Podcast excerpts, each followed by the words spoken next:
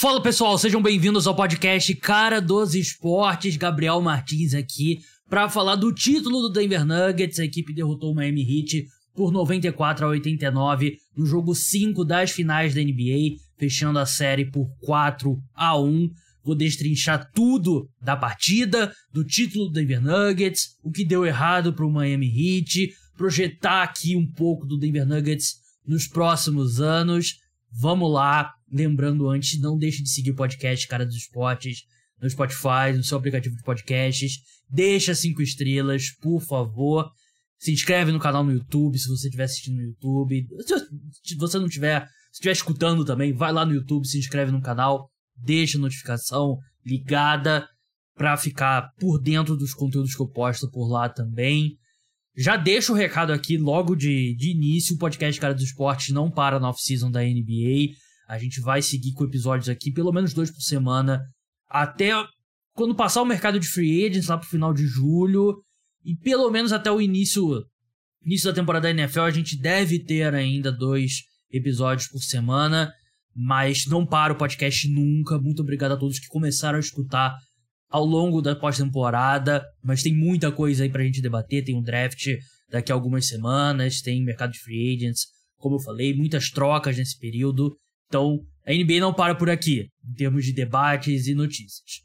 Falando do jogo, vamos falar do jogo aqui, o jogo 5, um ótimo jogo, jogo intenso. Assim, não foi um grande, foi grande nível técnico.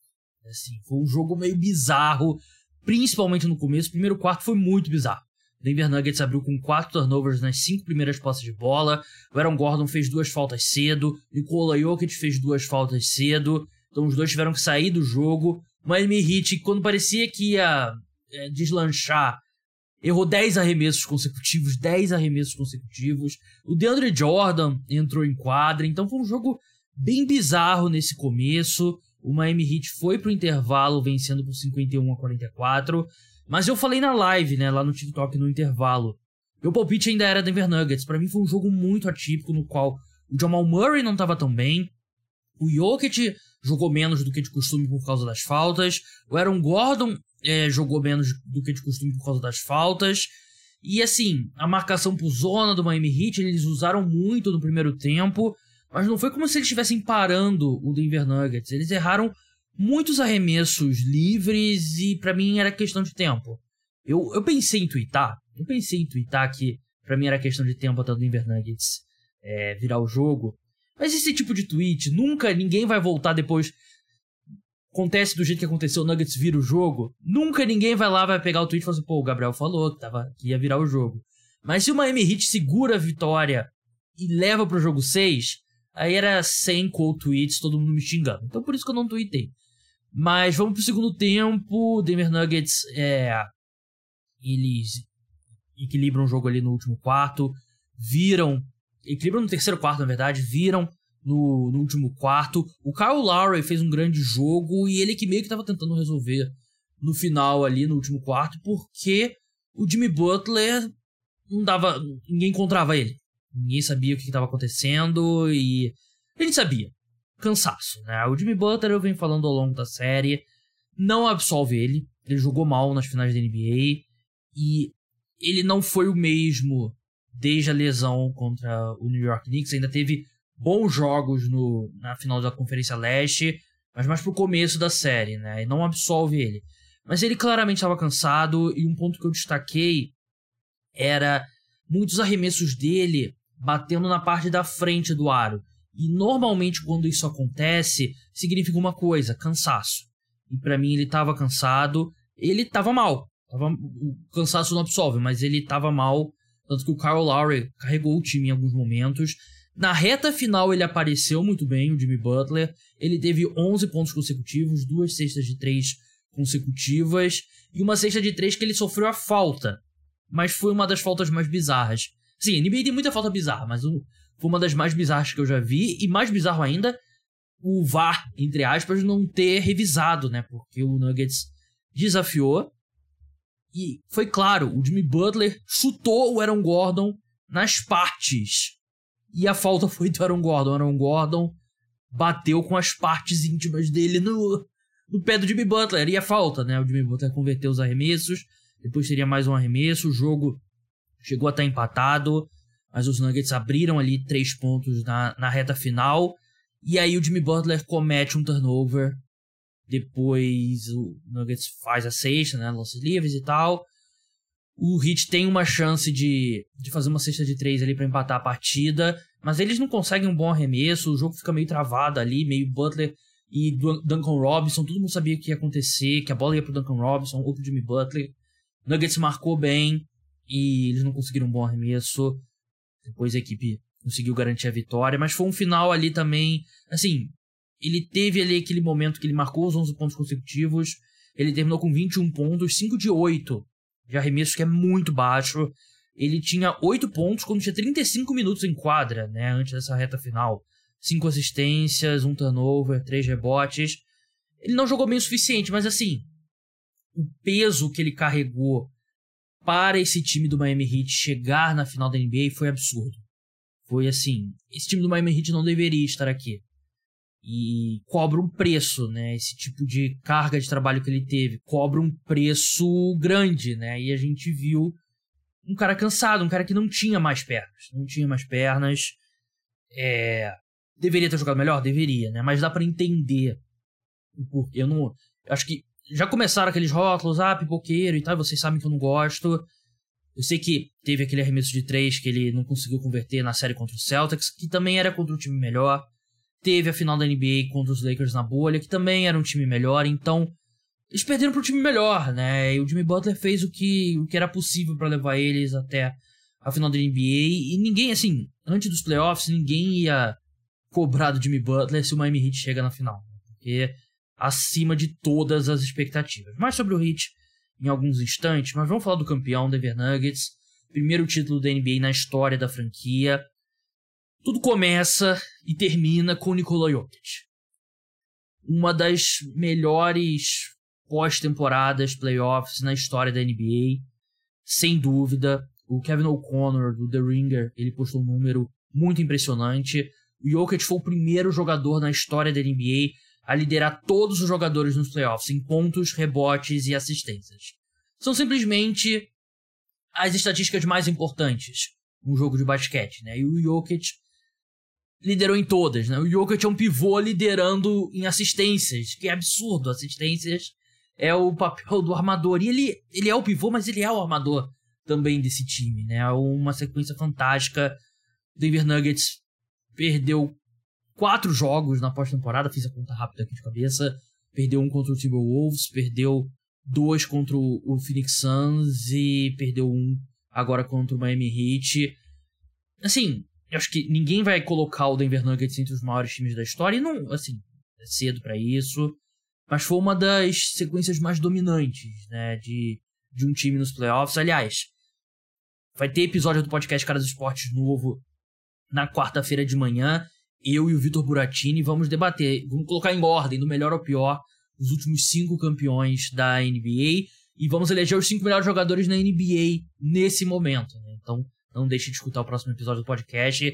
Mas voltando aqui a esse episódio, fantástico o que o Jokic fez, né? E a questão sobre ele, e de certo ponto era justo que o último, último degrau que faltava pro Nikola Jokic era ser dominante nos playoffs, porque ele foi MVP duas vezes consecutivas, estava brigando pelo terceiro, e faltava ele fazer isso na pós-temporada, né? E ele teve boas pós-temporadas, mas com times horríveis, com times horríveis, né? E eu falei sobre isso no, nos últimos episódios, né? Ele chegou na pós-temporada sem Michael Porter Jr. e Jamal Murray, né? O Jamal Murray ficou basicamente duas temporadas sem jogar, né? Duas pós-temporadas sem jogar. Então, de novo, a gente corre muito com esse tipo de, de rótulo, ah, o pipoqueiro e tal, mas você pega o contexto do Denver Nuggets, se eles tivessem um time completo, eles poderiam estar conquistando o segundo título, ou poderia, ah, mais provavelmente não, né, mas é um time que não foi com, for, com força total pra pós-temporada e o pessoal corre lá para falar que é não, o Jokic que pipocou sempre, só jogadores de temporada regular e tal. Mas não é verdade. Com o time completo, a gente viu o que ele pode fazer. Foi o melhor jogador em quadra basicamente todas as partidas dos playoffs. Foi o melhor jogador dos playoffs. É o melhor jogador do mundo hoje, dando spoiler pra discussão do, do próximo episódio. Mas ele é o melhor jogador, não tem, não tem o que falar, né? Fantástico o que ele faz armando o jogo. E ele foi sem muito alarde, ele foi bem defensivamente no, nessa final da NBA, né? Porque uma questão do Jokic também grande era se dava para ser campeão com seu melhor jogador sendo um pivô que não é um protetor de aro, né? Como é o Embiid, por exemplo. E eu achei que o, claro, o Nuggets faz muito para proteger o Jokic na defesa, mas eu achei que ele contestou bem arremessos ali próximo área restrita, foi excepcional pegando rebotes e eu achei que ele foi um bom defensor e ele não fez uma boa temporada regular defensivamente falando. Ele as estatísticas avançadas dele sempre diziam que ele era um excelente defensor, né? sempre não, dos dois anos para cá. Isso caiu um pouco, caiu um pouco não, caiu bastante nessa temporada regular, mas eu nunca estatística avançada de defesa na NBA, eu acho que é, é interessante, é útil, mas não, não tem uma estatística definitiva, né? E de, o, vendo o Jokic jogar, você sabia que ele não era um grande defensor. Ele era melhor do que as pessoas davam crédito, né? Mas isso nem nessa temporada regular ele foi. Mas claramente ele tirou o pé do acelerador na temporada regular, né? E é um ponto pra gente guardar no final da próxima temporada regular, porque ele tirou o pé e o Denver Nuggets tirou o pé. Já tava com a primeira campanha do Oeste garantida e, e, tudo mais. E por isso que eles não entram nos playoffs como favoritos, né? O Phoenix Suns era o favorito nas casas de aposta, né? Tipo no, no Bodog, que é o parceiro oficial de apostas do podcast e dos principais sites de apostas do mundo, né? Porque o Denver Nuggets caiu de rendimento na reta final e, e em retrospecto eles enganaram a gente, né? Eu não acho que foi de propósito, mas eles claramente sentiram que eles estavam com a melhor campanha garantida, que dava o mando de campo, mando de, mando de quadra para eles e eles descansaram um pouco, né? E faz muito sentido. Um time que chegou mais inteiro também nessa, nessa final da NBA, um time que fisicamente esteve bem ao longo dos playoffs, né? E ajuda também que eles só tiveram uma série um pouco mais longa, né? Que foi contra o Phoenix Suns, que foi seis jogos. E varreram os Lakers, venceram o Timberwolves em cinco e agora o Miami Heat em cinco, né? Eles não deram sopa pro azar, mas essa reta final de temporada regular, eu acho que tirou muita gente, foi onde muita gente errou, né? E até certo ponto eu errei também, né? Eu não lembro, eu tava tentando lembrar antes de dos playoffs, eu acho que o meu palpite era Phoenix Suns na, nas finais da NBA, mas o meu palpite antes da temporada era o Denver Nuggets nas finais da NBA. Eu não achava que eles iam vencer, eu achava que eles iam perder pro Milwaukee Bucks. Mas eu acertei também palpite na, nas finais da NBA, né? Eu disse que o Nuggets venceria em cinco jogos. Era o palpite mais popular, mas é. Vamos puxar sardinha aqui de novo. Ninguém joga na cara os palpites que eu acerto, só jogam na cara os palpites que eu erro. Jamal Murray, grande história. É, é um cara que sofreu uma lesão de ligamento no joelho. Ficou duas temporadas. Uma temporada e meia sem jogar, duas pós-temporadas. E tem. Eu escutei uma entrevista do Mike Malone na semana passada e ele falou que o Jamal Murray, depois que ele machucou o joelho, ele foi conversar com o Michael Malone e perguntou: pô, vocês vão me trocar? Vocês vão abrir mão de. vão me mandar para outro time e tal? E o Michael Malone: não, a gente tá comprometido com você, a gente tá fechado aqui. Foca na sua recuperação, vai com calma. E o Michael Malone fez coisas tipo. Parece que todo jogo antes da partida, né, do Denver Nuggets na temporada regular. Eles fazem um, tipo uma preleção, né, mas assim, você bota vídeos ali do, do adversário, fala sobre alguns jogadores específicos. E o Michael Malone disse que normalmente é um treinador assistente que faz esse, esse trabalho. E ele trouxe o Jamal Murray para fazer enquanto ele estava fora do, da lesão. Não o tempo todo, né? Mas quando estava no meio da recuperação ali, para manter ele engajado com o time. E foi, uma, foi eu achei bem legal ele essa história porque mostra como o Jamal Murray se manteve ali focado, que é um período difícil na vida de um jogador, né? Se recupera de uma lesão, você nunca sabe se o jogador voltará a ser o mesmo, né? Ainda mais na NBA que tem uma exigência física tão grande. Então foi um grande trabalho de trazer o Jamal Murray e muita gente, eu me incluo nesse grupo, tava cobrando mais do Jamal Murray na temporada regular, né? E parecia que os Nuggets estavam agindo com muita cautela e que não estavam dando ritmo pro Jamal Murray, né? Ele era poupado algumas vezes e quando ele jogava, mal parte da temporada ele não foi tão bem, tanto que ele não foi All-Star, nunca foi All-Star na, na carreira, isso deve mudar em breve, mas os Nuggets tiveram paciência e tiveram o melhor do Jamal Murray no, nos playoffs, né? E é uma paciência que não existe mais na, na NBA, né? E é um ponto que eu abordei algumas semanas atrás no podcast, né? Que sobre a morte dos super times, né? Porque os times vão atrás de, de superestrelas, o modelo ali do Brooklyn Nets, do Los Angeles Clippers e tal, dão mil escolhas para um jogador. Mas nos últimos anos, o que a gente tem visto são os times construindo, construídos pelo draft, que fazem trocas pontuais. São esses times que estão chegando, né? Que é o Denver Nuggets, mas que também é o Miami Heat. Jogadores não draftados, jogadores draftados, uma troca grande pelo, pelo Jimmy Butler. Na final do ano passado, Boston Celtics e Golden State Warriors, mesma coisa, dois times com base do feita no draft e contratações pontuais ali no, no mercado de free agents.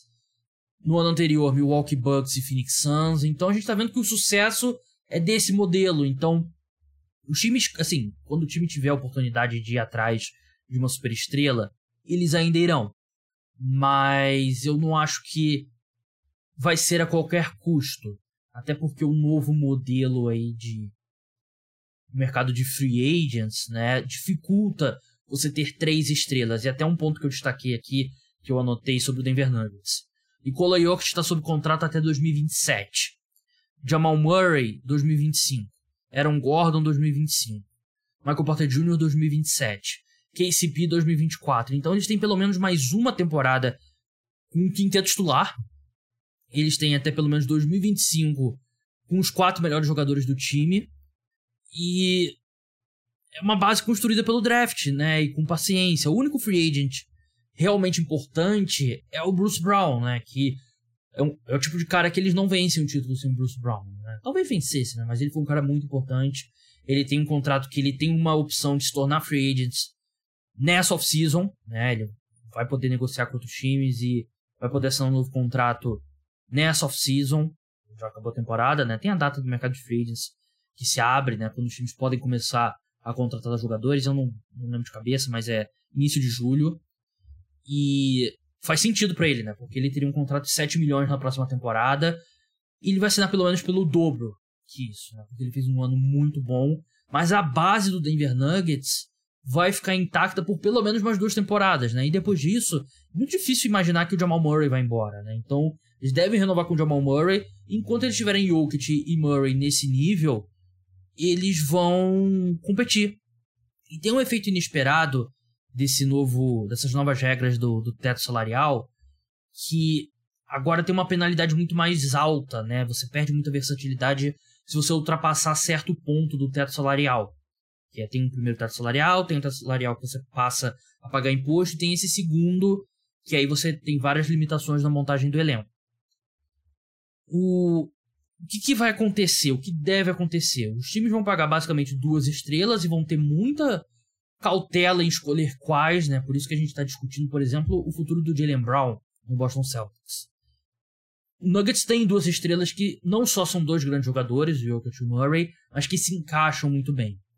O que vai, o que eu acho que vai acontecer, e eu tenho visto especialistas falando, é que meio que vai matar a classe média da NBA, né? O cara de 10, 15 milhões, os times vão pensar duas, três, quatro vezes. Então acho que vai ter muito cara assinando um contrato curto e de valor mais baixo para tentar evoluir, manter o seu valor, aumentar o seu valor e assinar um contrato maior, ter um pouco mais de poder de barganha quando chegar no mercado novamente. E qual lugar bom para você assinar que você vai jogar bem? Um time que vai brigar pelo título, que tem um cara que melhora todo mundo, o Nikola Jokic, então o Nuggets pode conseguir alguns descontos dessa forma ali para montar ali seu sexto, sétimo, oitavo jogador ali da rotação. Eu acho que esse time do Denver Nuggets não vai a lugar nenhum. Para mim é o favorito ao título na próxima temporada, é o favorito ao Oeste e pelos próximos anos eu não, não acredito que deve ir a lugar nenhum. O Jokic, a tendência é acreditar que é um cara que vai envelhecer bem, porque ele não depende muito da, da habilidade atlética, ele tem 28 anos recém-completados, inclusive, fiz em 19 de fevereiro. Então não acho que é um time que vai a lugar nenhum. Sobre o Miami Heat. Sobre o Miami Heat. É, como eu falei, é um time que superou todas as expectativas. É, um, é uma decepção como o Jimmy Butler jogou nas finais, com certeza. Mas levando em consideração o que ele precisou fazer para o Miami Heat chegar nas finais, eu acho que isso tem que ser levado em consideração. Não é, ah, o Jimmy Butler pipocou e tal. Só que é um time que não tinha talento para estar na final da NBA, né? E do mesmo jeito que a temporada passada teve uma final atípica, principalmente o time do Golden State Warriors foi aos trancos e barrancos e começou mal o final da NBA, mas encaixou e foi campeão. O Miami Heat também é um time atípico, né? Porque é um time que dependia muito do Jimmy Butler, o Ben Adebayo, um grande defensor, mas que oscila ofensivamente, jogou muito bem é, nessa segunda-feira. Ele teve, deixa eu ver aqui, 20 pontos, 12 rebotes. Eu achei que ele jogou bem, né? Os números não. Ele caiu um pouco no segundo tempo, mas eu achei que ele jogou bem. Jogou bem nas finais. Foi o melhor jogador do Miami Heat. Acho não. Foi o melhor jogador do Miami Heat nas finais da NBA. E você tem um monte de jogador não draftado. Você tem o Kyle Lowry no contrato horrível. Você tem o Tyler Hero que se machuca. O time teve um dos piores ataques da temporada regular. É... E assim. Mereceu chegar, mereceu todo time da NBA tem alguns ali, algumas questões que ele leva um pouco de sorte. No caso do, do Miami Heat foi a lesão do Yannis. Se o Yannis não se machuca, é muito improvável acreditar que Miami Heat teria passado pelo Milwaukee Bucks. E teve um colapso do Boston Celtics ali para começar a série. E aí eles tiveram um mini colapso e conseguiram se recuperar. Mas assim, é um time que perdeu sete dos últimos nove jogos. É um time que perdeu gás e os coadjuvantes caíram de nível. E é de se esperar que os coadjuvantes, conforme você vai avançando nos playoffs, que eles vão cair de nível. É, a exigência se torna maior e é difícil contar com esses caras. Eles são coadjuvantes por algum motivo. E o Caleb Martin não, não repetiu o desempenho das finais de conferência. O Duncan Robinson não jogou bem nesse jogo 5, apesar de ter feito uma boa série. Max Struz começou bem o jogo 5, mas foi horrível a maior parte da série. O jogo 2 foi bom. No segundo tempo ele também não apareceu tanto. O Gabe Vincent jogou muito mal nessa, nesse jogo 5 também. É... O único coadjuvante que jogou bem foi o Kyle Lowry, né? E mesmo assim, os números dele, 4 de 13, mas eu achei que ele jogou bem. 12 pontos, 7 rebotes, 9, 9 rebotes, na verdade, desculpa. 4 assistências, 2 roubos de bola. E ele manteve o hit no jogo em vários momentos, né? Mas assim, é o jogador mais velho que estava em quadra nas finais da NBA, né? Não dá para esperar que o Kyle Lowry, se você precisa que o Kyle Lowry carregue o seu time numa reta final de jogo 5, algo deu errado. E eu não sei, assim, eu não vejo nada que o Heat poderia ter feito diferente. Eles enfrentaram um time muito melhor.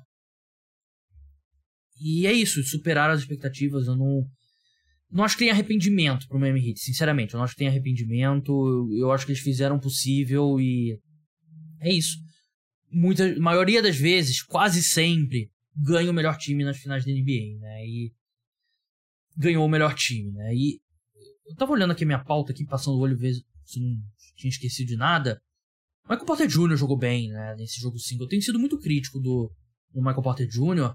Mas ele, ele também não teve um jogo tão bom arremessando, 7 de 17, 1 de 6 em arremesso de 3, terminou com 16 pontos, mas ele atacou bem a sexta.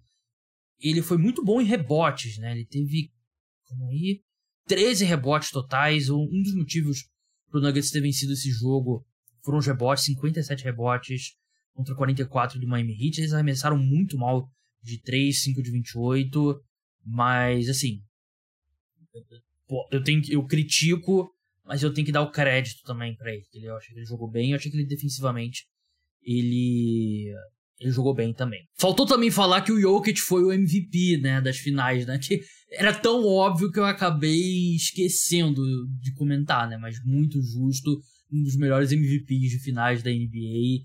E até alguém botou, me mandou um reply perguntando se, pô, valia uma menção rosa ao Aaron Gordon pelo, pelo desempenho dele. Teve aquele toque sensacional no, contra o Kyle Lowry. Mas assim, eu não acho que tem, não vale não, porque eu acho que não tem que ter menção honrosa, porque o Jokic é disparado, não tem nada, nenhum argumento para ser feito, nem como menção honrosa. Jokic disparado melhor, então é isso. só para deixar claro que eu não esqueci, né? De repente você não viu, mas o Nikola Jokic foi o MVP e muito merecido. Mas é isso, pessoal. Muito obrigado a todos que acompanharam durante a temporada regular, os playoffs. Muita gente nova chegou durante os playoffs. O podcast não para agora. Vamos continuar com dois episódios ao longo de junho. Pelo menos início de julho também. Depois disso, vai ter um episódio pelo menos por semana. E episódios extras, dependendo das notícias. Os vídeos no YouTube, no TikTok, no Instagram. Muito obrigado a todos. Não deixem de escutar o próximo episódio. E não deixem de seguir, deixar ligar a notificação, dar cinco estrelas, dar like que ajuda o podcast a crescer ainda mais. A gente vai continuar, a NBA não para agora, tem muito assunto pra gente debater, draft, contratações e preview já da próxima temporada. Muito obrigado a todos, até a próxima, tchau!